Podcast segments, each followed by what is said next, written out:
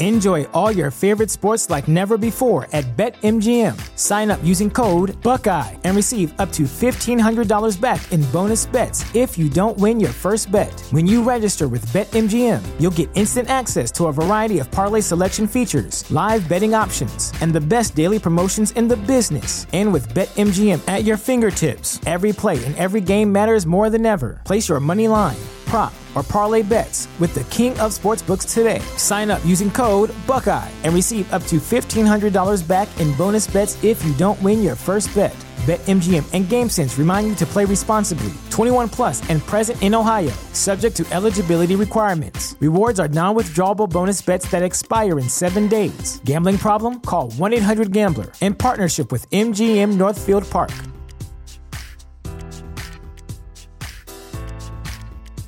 Sick of being upsold at gyms? My guy, you're currently a base member. For $90 more, I can upgrade you to our Shred membership. For $130 more, you'll be a swole member. And for just $300 more, you'll reach Sweat Platinum. At Planet Fitness, you'll get energy without the upsell. Never pushy, always free fitness training and equipment for every workout. It's fitness that fits your budget. Join Planet Fitness for just $1 down and $10 a month. Cancel anytime. Deal ends Friday, May 10th. See Home Club for details. Thechairshot.com. Always use your head.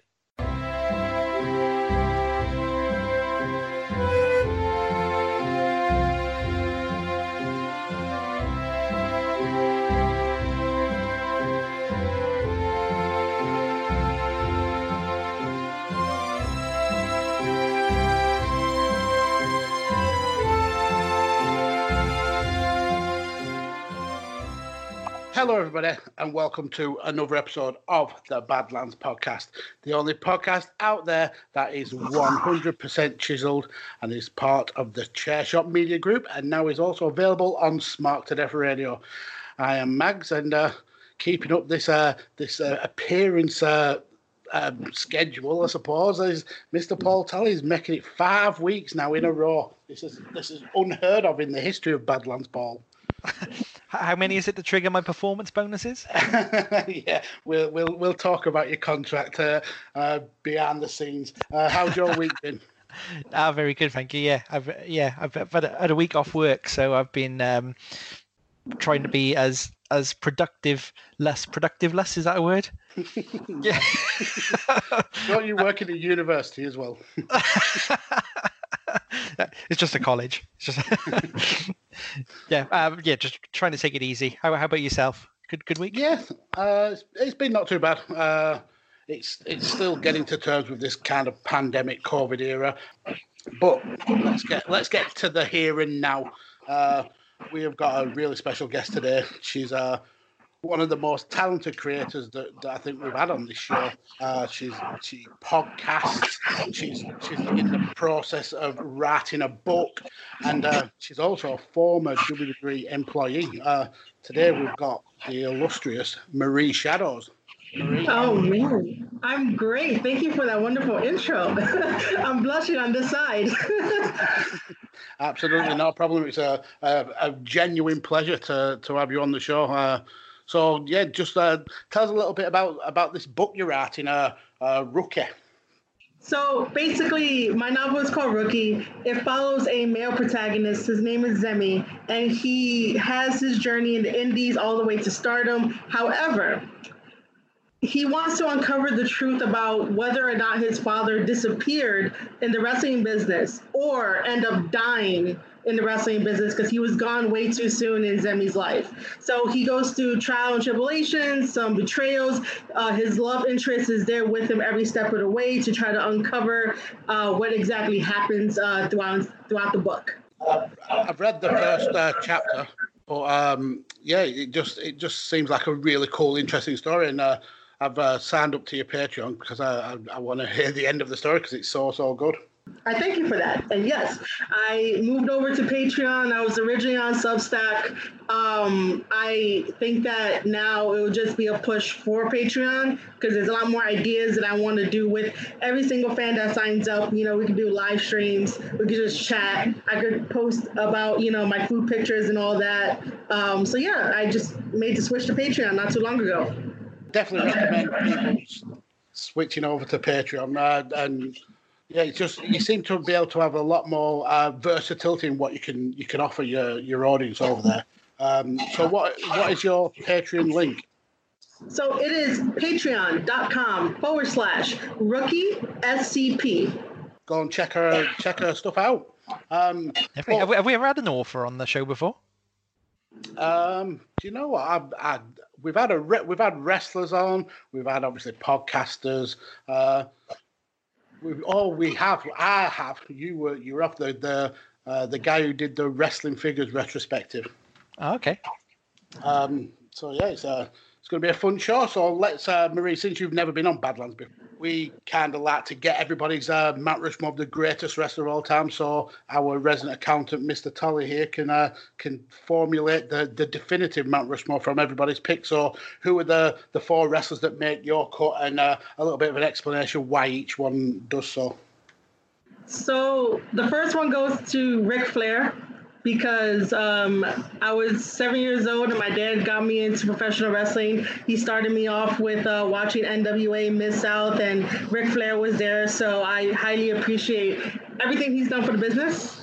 The second one is going to be Kenny Omega, because he is super creative in everything that he does, and one of my inspirations for my writing, for anything like that. He just comes off like super special in that regard.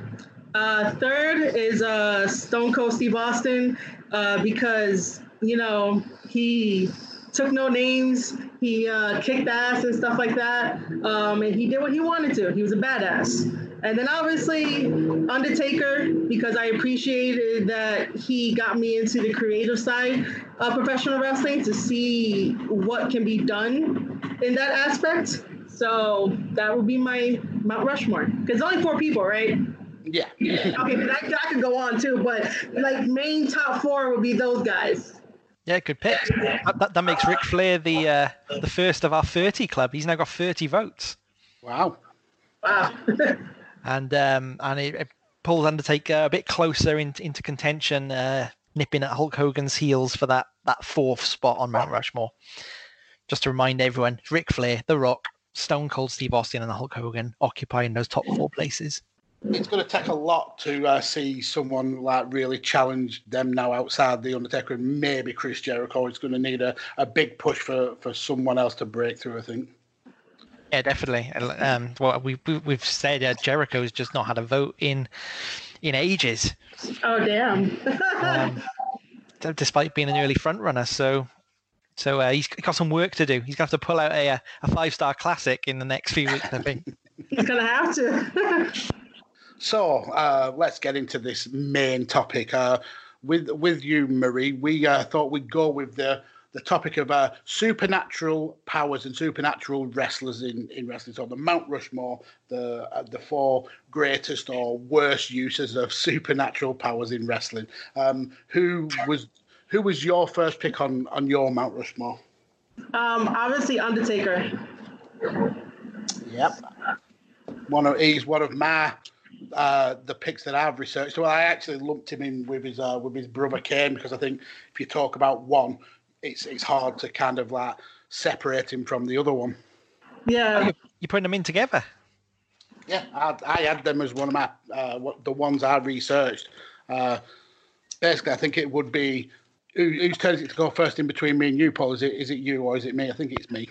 I think it's you this week. Yeah, so I'm gonna agree with Marie then and put out as our first pick the Undertaker and Kane. I think it would be a mockery of a supernatural-based Mount Rushmore if we didn't include The Undertaker, especially when that's what a lot of his character was based around. And definitely. Yeah, exactly. So with that, I think you also have to include Kane. So if you look at the 7 years between The Undertaker's debut and then Kane's debut, you didn't really see a lot of the supernatural skill of Undertaker. It was mainly him just being controlled by the power of the urn and then the ability to rise from the dead. If you remember the match with Yokozuna where he rose out of the coffin. Definitely. Yeah. But his supernatural powers were kind of kicked up a notch after that fateful day on October the 5th, 1997, when Kane debuted to cost Undertaker the Hell in a Cell match against Shawn Michaels. And throughout the years, from feuding with each other to being an alliance and to even like being on their own, that both of the guys were able to kind of display that otherworldly control over the WWF. Both could control the ring lights. They both were able to seemingly teleport from place to place. Kane even had the power of shooting the fire from the ring post, and he was also very strong and resilient, kind of almost like a zombie in that way.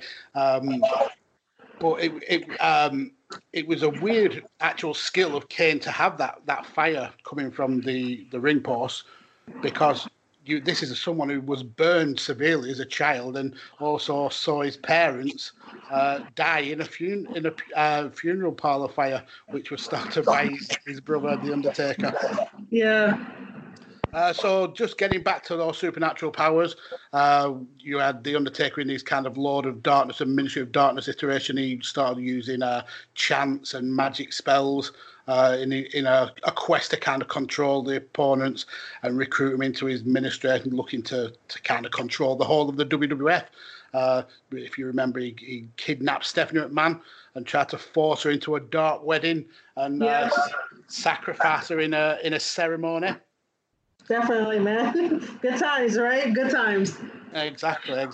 So this was led to Vince McMahon being revealed as the higher power, or Howard power, as Undertaker called it on that day.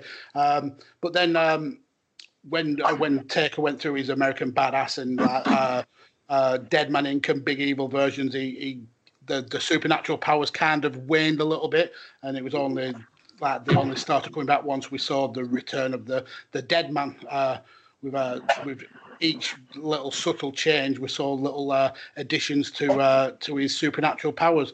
Still being able to rise from the dead in Buried Alive matches, but he also had the power to throw lightning. Going back to Kane, The Undertaker was able to use more of his supernatural powers when he was involved with Kane. He helped Vince McMahon defeat The Undertaker in a Buried Alive match.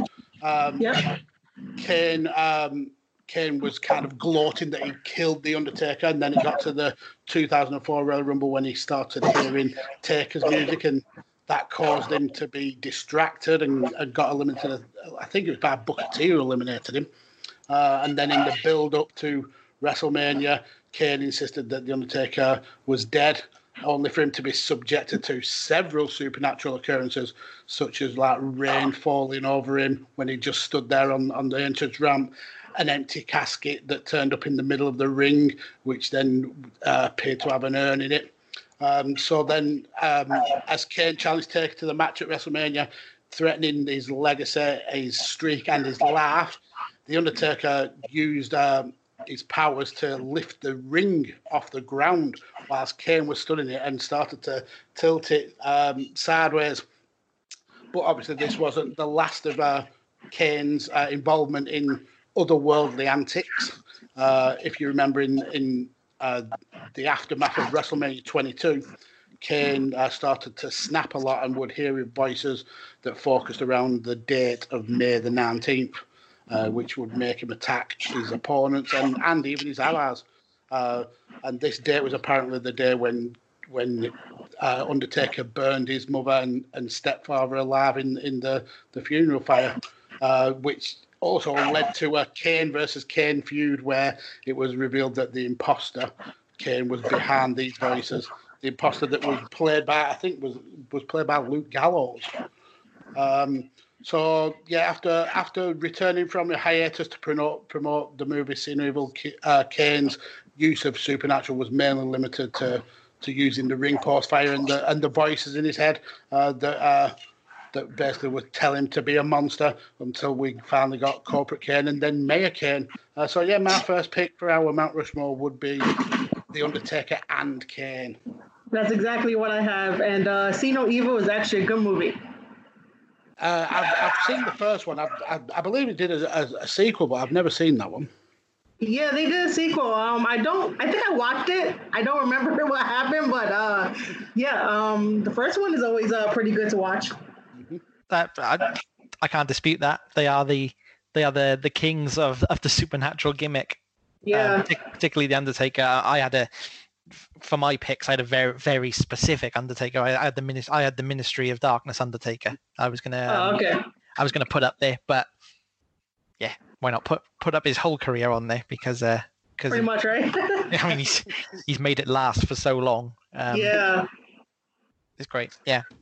So Marie, since we've agreed on the first picks with the Undertaker, and obviously I added the caveat of Kane. Who's your second pick? The second pick would definitely be The Fiend. The Fiend has changed the game, and I guess we could do like Fiend and Bray Wyatt, but either way, that whole supernatural feeling of, being scared and stuff like that. I had attended a live WWE event before this whole pandemic thing happened in Madison Square Garden, and to feel like The Fiend coming out, that was like a really good day that time. And also to feel Undertaker's entrance too that time also. I was like, I got treated to the best of both worlds, both of those guys. You got both. Wow. Huh? Yeah. You got both. It really, like, The Fiend's entrance, like, really does mess with you. You're like, oh crap, some stuff is happening, But yeah, The Fiend would be my second pick on my Mount Rushmore of supernatural people. It's a great pick. Great pick. The Fiend's debut, and I mean The Fiend, not Bray Wyatt, was really quite scary. It's quite terrifying. Yeah. When was it Finn Balor? I think was his first victim. I think so. And then him just coming out and just feeling it. Yeah. Super scary, and I just don't like what WWE did with dropping the ball with him, but it happens. Always happening. Yeah.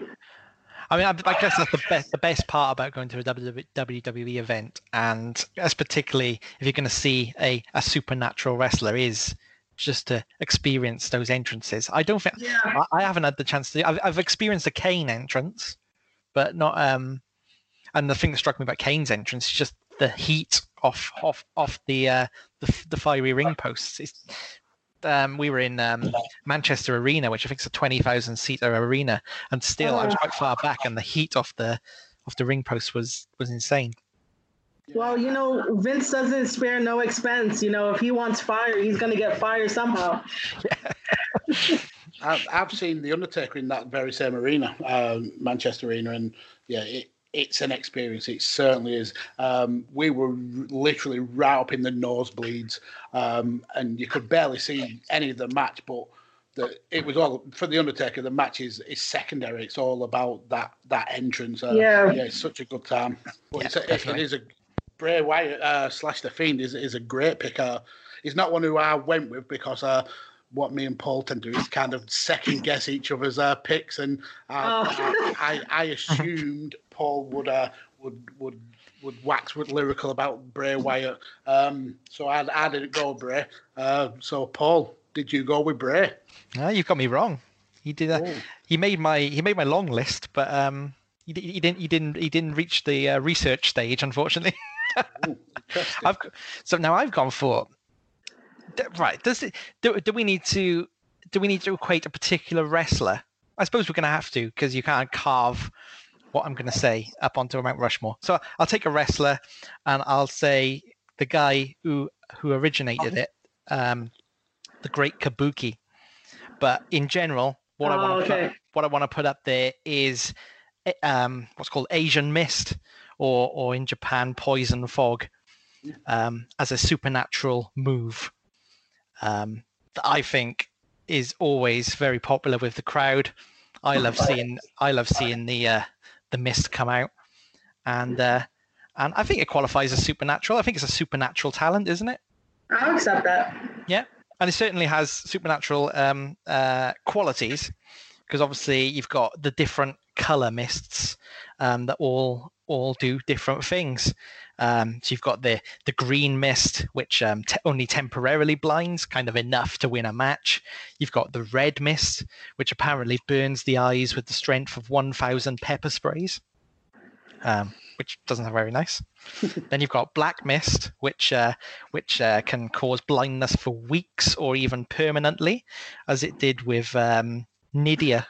Yeah. Jamie Noble's girlfriend, when Tajiri did it to her in WWE. Then I've not seen these ones used, but apparently there's blue, which can send your opponent to sleep, yellow, which paralyzes, and purple, which causes memory loss. So I've not seen any of those three colors in action, but I'd quite like to. This is such a fantasy novel. It writes itself. Yeah, well, that's why I love it. I love like Japanese RPGs. Yeah, yeah. And it just reeks of that. So it really speaks to me. But what in researching it, I didn't know this. What fascinated me was it's not actually a Japanese invention. It's not. No, it's created in America. By Gary Hart in the 80s. So he'd gone on a trip to Japan. He'd been to see some kabuki theater. And he wanted to create a character in America that kind of was influenced by kabuki theater. So he created the Great Kabuki, who was a Japanese wrestler himself. But it was Gary Hart who created the gimmick and created the mist for the Great Kabuki to spit. And it went down very well with crowds, made him a very entertaining, very refreshing heel. So it started with him, and then obviously Vince McMahon, seeing this in the 80s, wanted to emulate it. Yeah. So he created Killer Khan, who also had the skill, and then seeing the WWF have success with the gimmick, WCW wanted to get in on an action, and they created the Great Muta. Yeah. Again, I wasn't aware that the Great Muta, the character, was created in America, not Japan. So it's been a bit of education for me. And the Great Muta was billed as the Great Kabuki's son, and who had inherited Kabuki's unique skill of being able to spray mist at will. And that was very popular for WCW. And then it was Muta who obviously took it to Japan, and it kind of then took off in the 90s over in Japan. Since then, it's kind of been overdone in America, if you like. You've had Kwang, Tajiri, Rosemary and Su Young were both doing it. Lord Tensai did it. Yeah. And now recently we've got Asuka using it to good effect. So I think it's in danger of kind of being overdone, but actually as a supernatural move, if you like, it's one that's very believable and very, very fun, and has kind of limitless potential, particularly with all that color-coded effect going on. So it does. I'll put the Great Kabuki up there. Cool. All right, so we're back to me with my other pick, right? We're up to number three. Well, Mags can dispute and veto that if he likes. Yeah, we have a rule here on Badlands where if one of me or Paul don't agree with the other's picks, we can take it off and replace it with another one. But Paul knows how to pull at my heartstrings. He knows that I'm a huge Japanese wrestling fan, and there's no way I'm taking off Asian Mist off the list. It's a great pick, and it was only up to I'd say a couple of years ago when I actually realised that the colours made a difference in what of the outcome of what the mist does. Yeah, so it's a great pick, Paul. Yeah, I didn't know that either. It's really interesting stuff, and like I said, I think the potential for that's limitless. If they were to introduce a character now, maybe even with Asuka, if they started delving into that a bit more, I think it'd be really cool. Yeah. So but that stays on the list, and we go back to you, Marie, for your third pick. We're gonna take it old school, and we're gonna go with Papa Shango. Oh, yeah. You are a queen. You're an absolute queen, because I have Papa Shango on my list as well. That's my next one as well. All three of us. Just so you guys know, when you're listening to this, we had no prior talk about our Mount Rushmores for the supernatural. But Papa Shango is one of the greatest to get that role. I even had the privilege of, when I was at WWE, to like watch his matches. So, and to work on the WWE network with those matches. So I got to the chance to relive his whole entire like Papa Shango era. You can understand why we all picked it. It's clearly left a massive mark on us. Paul, are you putting that forward as your next pick? Because if you are, I shall avoid it for my pick. I was hoping to put it forward as my next pick. That's fine. I've got a couple more I can delve into.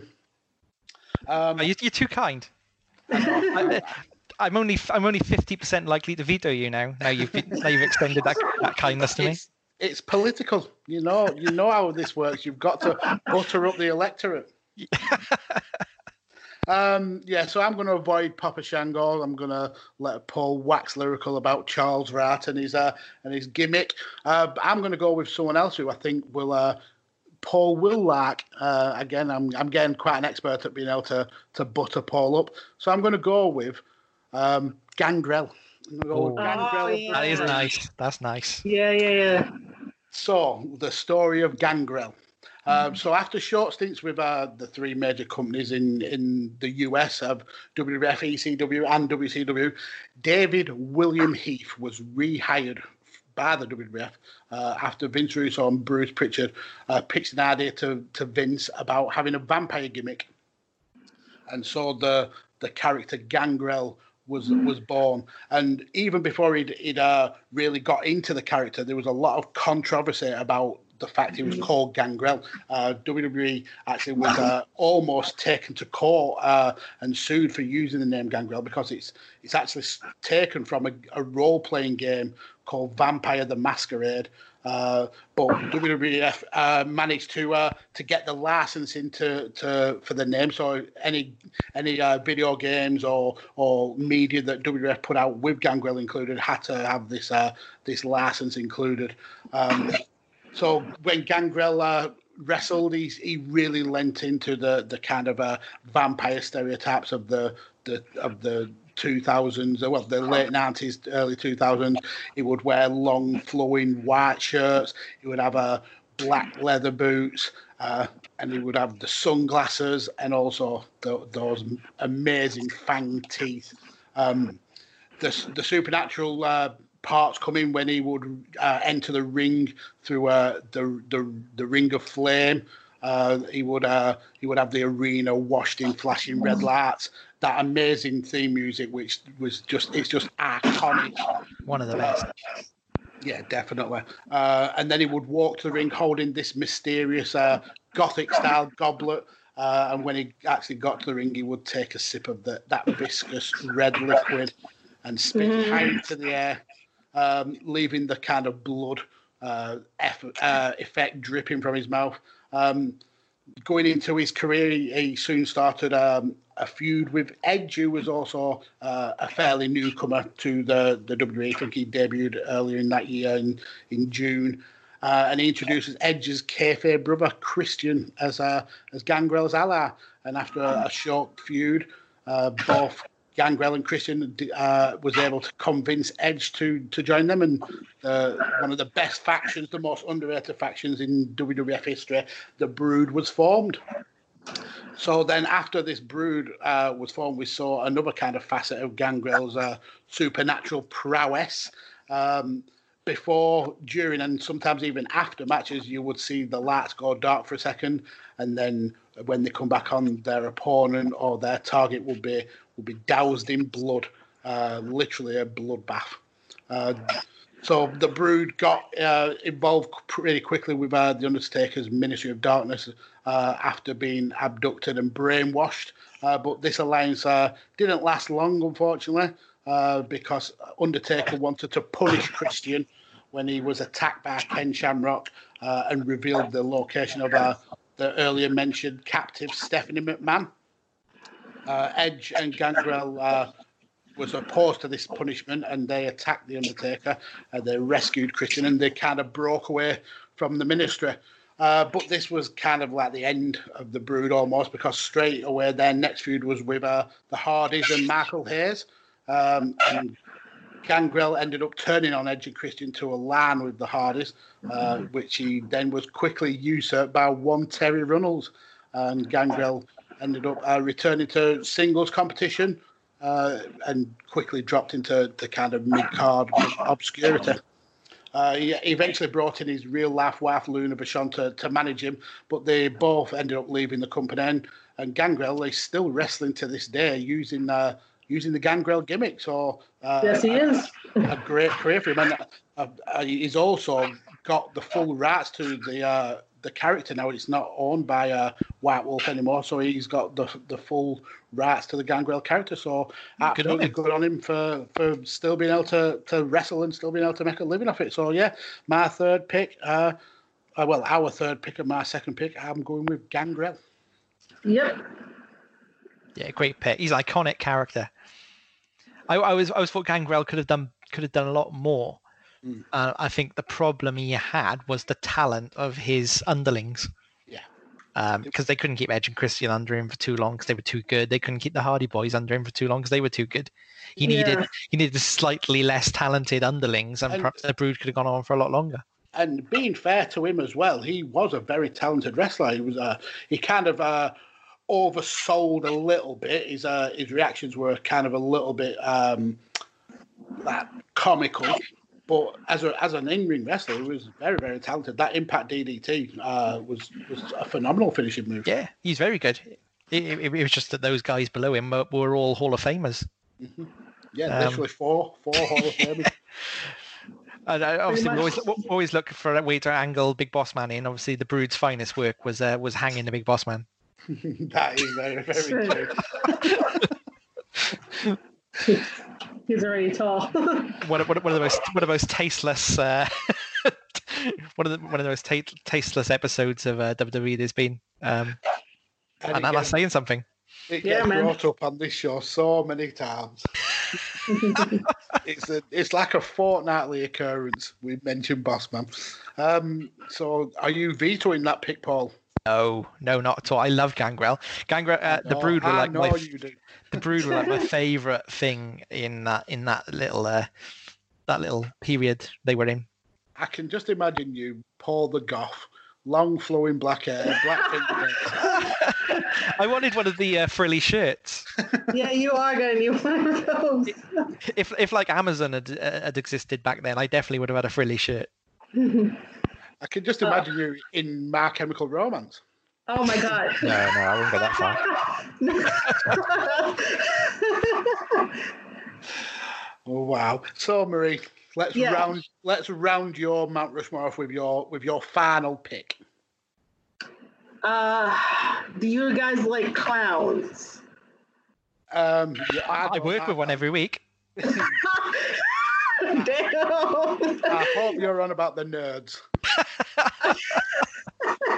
I'm going to close out my Mount Rushmore with Doink, the clown, only because I personally don't like clowns, but the way that Vince and WWF at the time handled Doink the Clown was very instrumental into trying to make a clown character for like future wrestlers and stuff like that if they wanted to go for that kind of gimmick. But the idea of it should have been Royal Rumble. When Doink came out with the many doinks after doinks after doinks after doinks, or it should have been King of the Ring, one of those two.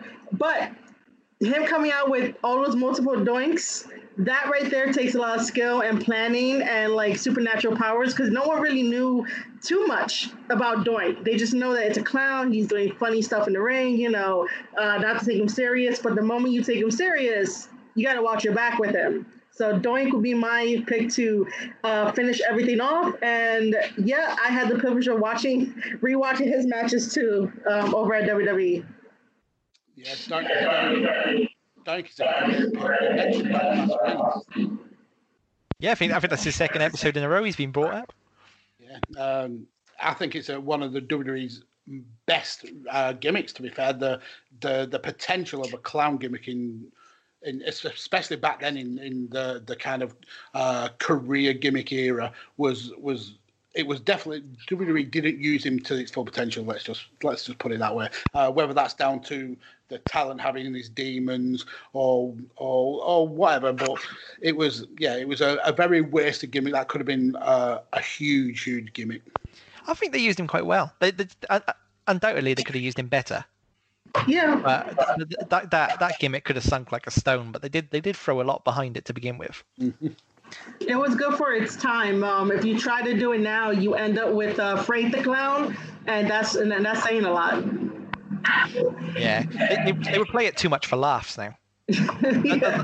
The great thing about Doink was how sinister it was. Yeah, and it wasn't played for laughs. The bits where, exactly like you said, the bits where he was trying to make you laugh was actually the bits roping you in. Yeah, so then you're in trouble. Yeah. Definitely, man. Totally agree, and it's a great pick to round out your Mount Rushmore. I was always disappointed he didn't remember the arcade game where he had, like, wasn't it a big electric hammer? Oh, was it not Super WrestleMania? Yeah, and that kind of for a while faded into my memories that he did actually used to have the big electric hammer. And when I've watched back, I've been disappointed that he didn't. He had a prosthetic arm or an arm in a cast that he used as a weapon. Yeah. It's not quite the same, is it? No. But it's a great pick all the same. Tyler, potentially round our Mount Rushmore out. Wow, this might come as a surprise to you, but I'm going to go for Papa Shango. Wow, I did not think you were going to pull that out of the bag. There's not much scarier than voodoo. Yeah. And Papa Shango was, a proponent of voodoo magic. Papa Shango was only around for a year. Really? Yeah.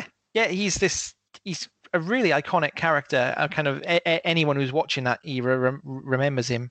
And I think it felt longer. Yeah, exactly. And I think everyone remembers him for the spell he cast on the Ultimate Warrior. Yep, I was going to bring that up if you weren't. Because for me, I was at an age where that was truly terrifying. I was absolutely scared because Ultimate Warrior was pretty much impervious to that point. I know The Undertaker had locked him in a casket before that, and he'd kind of passed out from lack of oxygen. But apart from that, the Ultimate Warrior was pretty much untouchable. Here he was, having had this spell cast on him, and the spell itself was really scary. Kind of Papa Shango had cast it, stood behind a dumpster fire kind of thing. A really well shot promo for the time. Yeah, definitely. and to see the Warrior just in so much trouble, he was.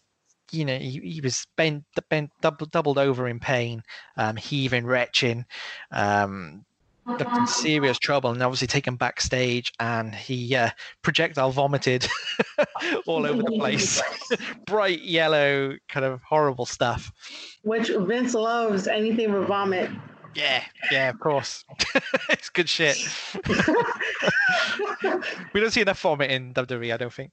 But yeah, just watching as a young child, that truly did scare me, and I thought, "Wow, this Papa Shango's the real deal." And obviously, Vince and co thought he's the real deal as well, because he was thrown into the WrestleMania main event straight away, not as a competitor, but as an interjector. Yeah. Obviously, he messed it up a little bit. By missing his cue, probably didn't do his career's wonders there. But no, he, straight away he was running into to attack Hulk Hogan in the main event of WrestleMania 8, which started off the feud with Warrior when Warrior came to make the save. Yeah. So yeah, for me, I want to put him on there because it really did have like an emotional impact on me at the time. And a lot of supernatural gimmicks kind of don't land in that way. You can see through them; they feel a bit forced. But that one was spot on. And just seeing the Warrior in that amount of pain at the hands of Papa Shango just it had a big effect. I don't know what happened to Papa Shango. Well, he's out there. One day he'll come back. He's out there. Has he ever come back? He will. We got to summon him. I think the last match that he had were against jobbers, but the last big match he had was a qualifier for the 1993 King of the Ring, where he lost to Hacksaw Jim Duggan. Yeah, I mean, America took him out. I would have thought the cock up at WrestleMania might have held him back, but actually he had a title match after that. Yeah, against Bret Hart. So he can't have done. When I was researching this, I think it won worst gimmick at the Wrestling Observer Awards and stuff. So perhaps it just wasn't as popular at the time as I thought it was, because I don't really know why they gave up on that gimmick so early. Yeah, Vince was apparently really high on the character, and like I said, he was thrust into the main event scene pretty much straight away with the cock up at WrestleMania 8. But if you look at actually all his kind of short run in the WWE, it was ruined by a comedy of pretty much errors. He had obviously the very late run in, which speaking to Charles Wright in an interview, he said he wasn't to blame. He was not given the right cue time. But then after the run-in, the Undertaker and Sid were meant to. The Warrior and Sid were meant to have a feud, but Sid had failed a drugs test, so Papa Shango was pushed into this feud with the Warrior. But that feud died a death when Warrior challenged Savage for the world title, so it was kind of like cut off without a final match. So then Papa Shango was thrown into a feud with Tito Santana, and when he eventually did get his match with Warrior, or was set to have his match with Warrior in late 1992, Warrior was released from the company due to steroid issues. But that's when he did get his title shot against Bret Hart. It'd be interesting to see what could have come of that character if all the cards fell the right way for him. Yeah, I suppose there's only a kind of a number of opponents that his voodoo could have had that kind of awe-inspiring effect on. So, like I said, Warrior was pretty much unbeatable. I guess Hulk Hogan he could have done it on. He was more or less unbeatable. Perhaps the Undertaker. I guess beyond those guys, the gimmick doesn't have the same level of impact. Like you said, Tito Santana. Does anyone care if he makes Tito Santana sick? Probably not. Yeah, it depends on the situation and the story that they decide to go with. But times were changing when it was getting down to the wire. Like, what else can Papa Shango do? The crowd was changing too, and sometimes that plays a role and a factor. And that's why, we all of a sudden got Papa Shango to change it to something else down the line. Yeah. So, especially when your gimmick was so centered around this kind of being able to control your opponent supernaturally. Yeah. Once you've done that once and then it's not worked with one of the big stars, it does fall flat afterwards. It's literally have the epitome of having one string to your bow. Yeah, I guess it happened again with the Boogeyman, didn't it? Because the Boogeyman originally was he had impact to begin with, but it fades off very quickly. Yeah, which neither of us picked Boogeyman, and that says something. Yeah. I couldn't think of an iconic Boogeyman moment. With Tiffany, biting off that weird ass mole on her face. Yeah, off Jillian Hall. That's the only thing. I mean, Jillian, not Tiffany. Oops. Don't kill me, listeners. Now, does Papa Shango stay on our list? I've got one other pick who I researched, and it's the Ultimate Warrior. So yeah, I'm going to leave Papa Shango on this pick. That would be the ultimate insult, wouldn't it? If you took Papa Shango off and put the Warrior on, who screwed his career up. And the reason why I had the Warrior is not even because of his WWF stuff.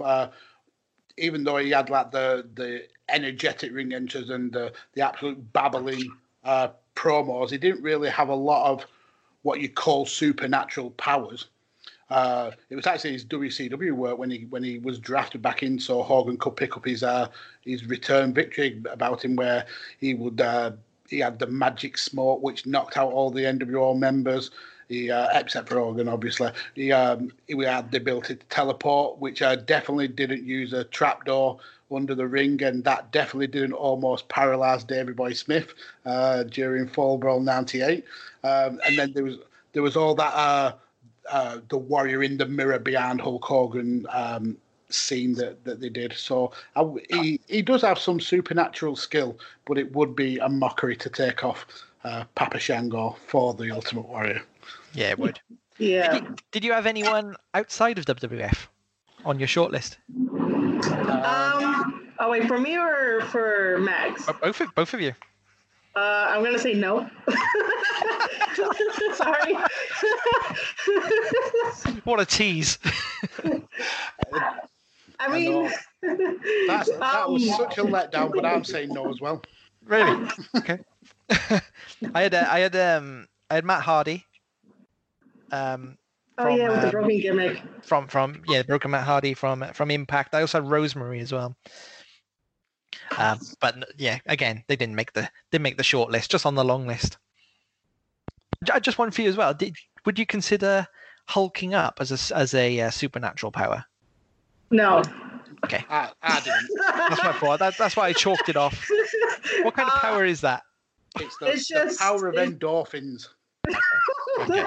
The power of eating spinach, saying your prayers, drinking milk, all that kind of stuff. I don't consider that to be supernatural. It's just one of those things of like, you got guts and grit, so, keep on going, but no supernatural. I'm glad I didn't pick it then. Really glad I didn't pick it. The power of a very good diet, weights, and lots of steroids. What did make your shortlist then? I had Gangrel, which I've mentioned, Papa Shango, which you stole. You gave me. We all agreed upon Papa Shango, though. Yeah, stole after you didn't veto. So now I can say you stole it. And I had the Ultimate Warrior and obviously Undertaker and Kane. Nice. So, Marie, after... That was amazing fun. Some really good Mount Rushmores. What we need from you now is a topic for a future guest. What kind of a subject would you like to hear a Mount Rushmore on? How about we go with the movies? They're Mount Rushmore based on Avengers. Oh. I was going to say Die Hard, but I think that would have been a little too more complicated, but we could go with Avengers. So who we would... cast as Avengers. Yep, wow. Like the top four that you would get, then be like, if you ever had to do Avengers Assemble, these are the wrestlers that you'll get. Females can be definitely included on that Mount Rushmore too. Yeah, definitely. I'm glad I've got a few more days off work because this is gonna take some thinking.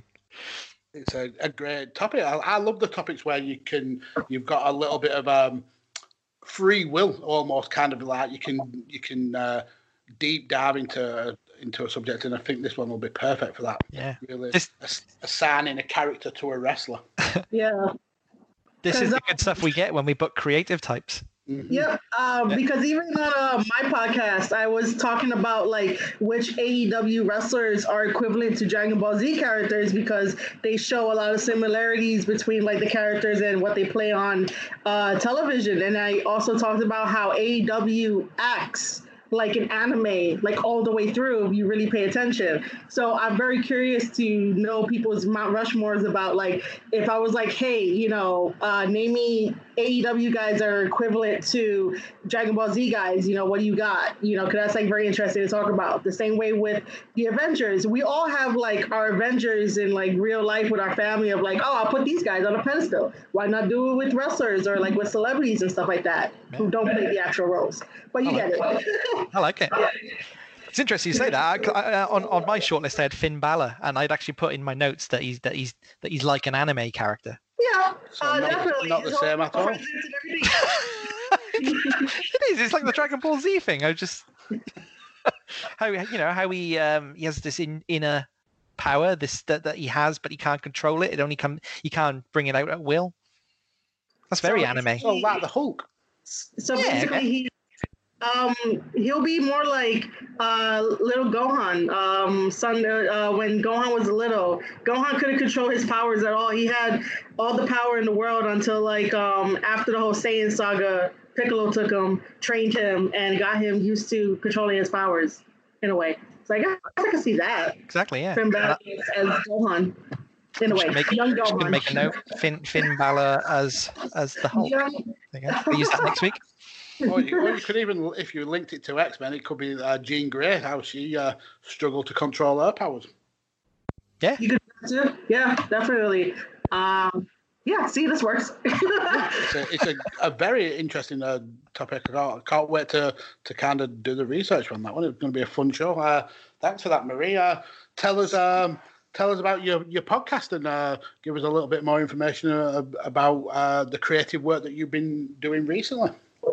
So my podcast is called the Square Circle Podcast. It got started right after that horrible main event of Hell in a Cell 2019. I got upset. I got with my friends and I was like, we're going to do this. We're going to talk about wrestling. And on my Patreon, I put up the first ever episode that I ever did with them. And fast forward to now, I do it all by myself. I limited the amount of wrestling that I talk about because I can't cover everything by myself, but I still enjoy talking about AEW mainly because I fell out of love with WWE, and that's not because WWE let me go after I worked with them, during my time. But it's just a matter of their decisions weren't as good as they used to be. So, WWE is still there. I usually see whatever Twitter is complaining about. So originally, the Square Circle Podcast was supposed to help out the indie wrestlers. So I keep saying that my client is JD Alpha. He's an indie wrestler wrestling along the East Coast, getting his name out there. And we always hang with the boys. And I'm always welcome to be in the back and during production meetings and in other wrestling companies here in New York City and New Jersey. So my podcast was supposed to give them a spotlight. Pandemic hit. Can't really give these guys too much of a spotlight, but I tried the best that I can. And the only thing that I can think of is interviewing them and stuff. But that was the heart of the Square Circle Podcast.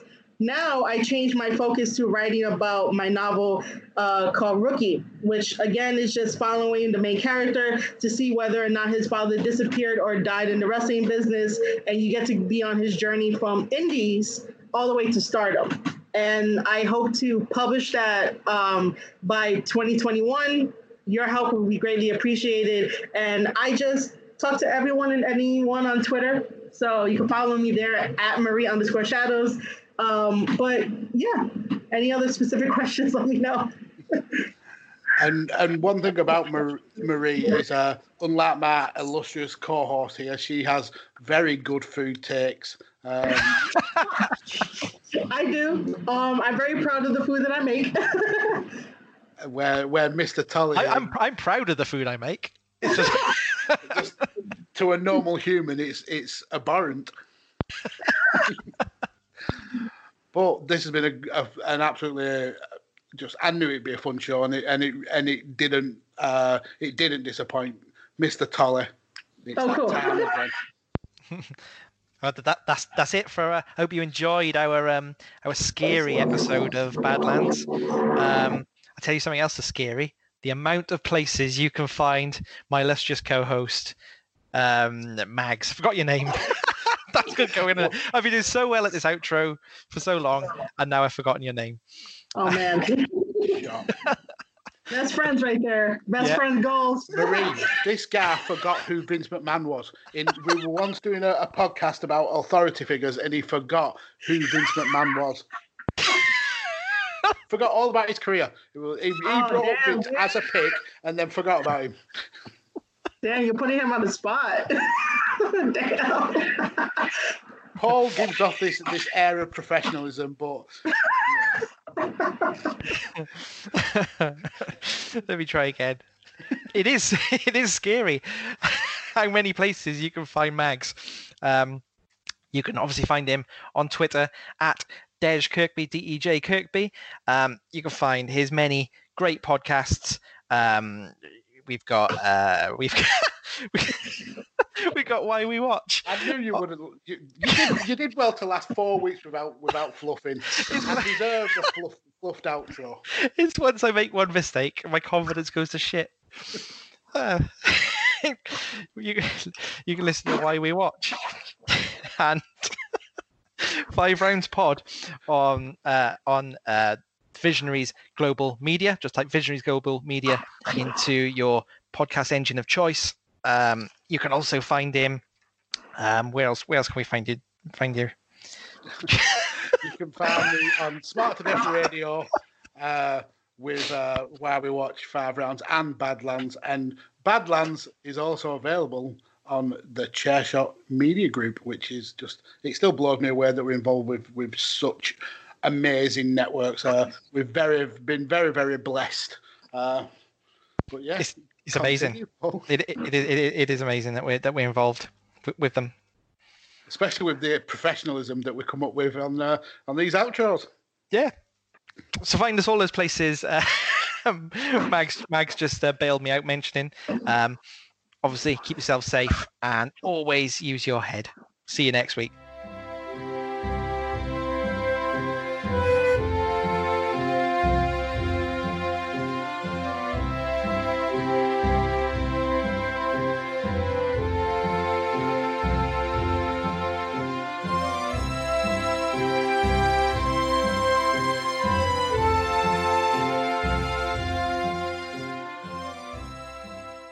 Thechairshot.com.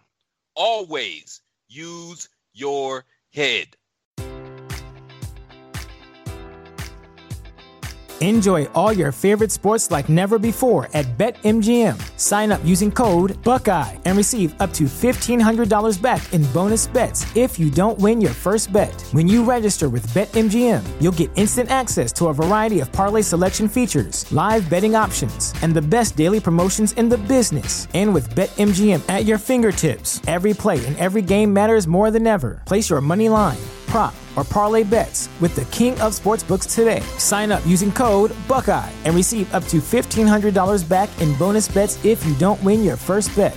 BetMGM and GameSense remind you to play responsibly, 21 plus and present in Ohio, subject to eligibility requirements. Rewards are non-withdrawable bonus bets that expire in 7 days. Gambling problem? Call 1-800-GAMBLER in partnership with MGM Northfield Park.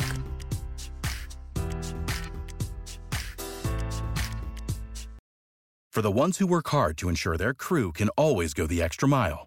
And the ones who get in early so everyone can go home on time.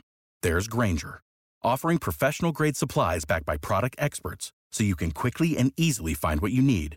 Plus, you can count on access to a committed team ready to go the extra mile for you. Call, click Grainger.com, or just stop by. Grainger, for the ones who get it done.